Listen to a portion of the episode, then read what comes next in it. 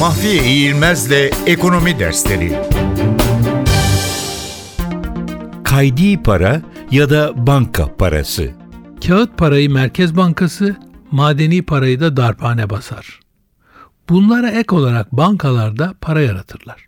Buna kaydi para ya da banka parası deniyor. Mekanizma şöyle işler. Diyelim ki elinizdeki 100 lirayı A bankasına mevduat olarak yatırdınız. Banka bu paradan %10,5 zorunlu karşılık ayırır ve bunu Merkez Bankası'na yatırır. Kalan 89,5 lirayı bir başkasına kredi olarak verir. Diyelim ki o kişi de aldığı 89,5 lirayı hemen çekmeyip bankada mevduat yapmış olsun.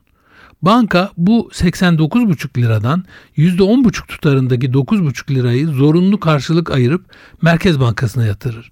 Kalan 80,1 lira ile yeniden kredi açabilir.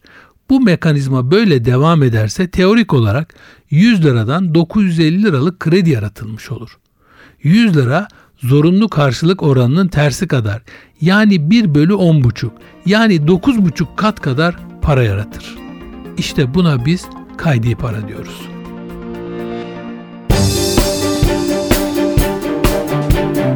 Mahfiye İğilmez'le Ekonomi Dersleri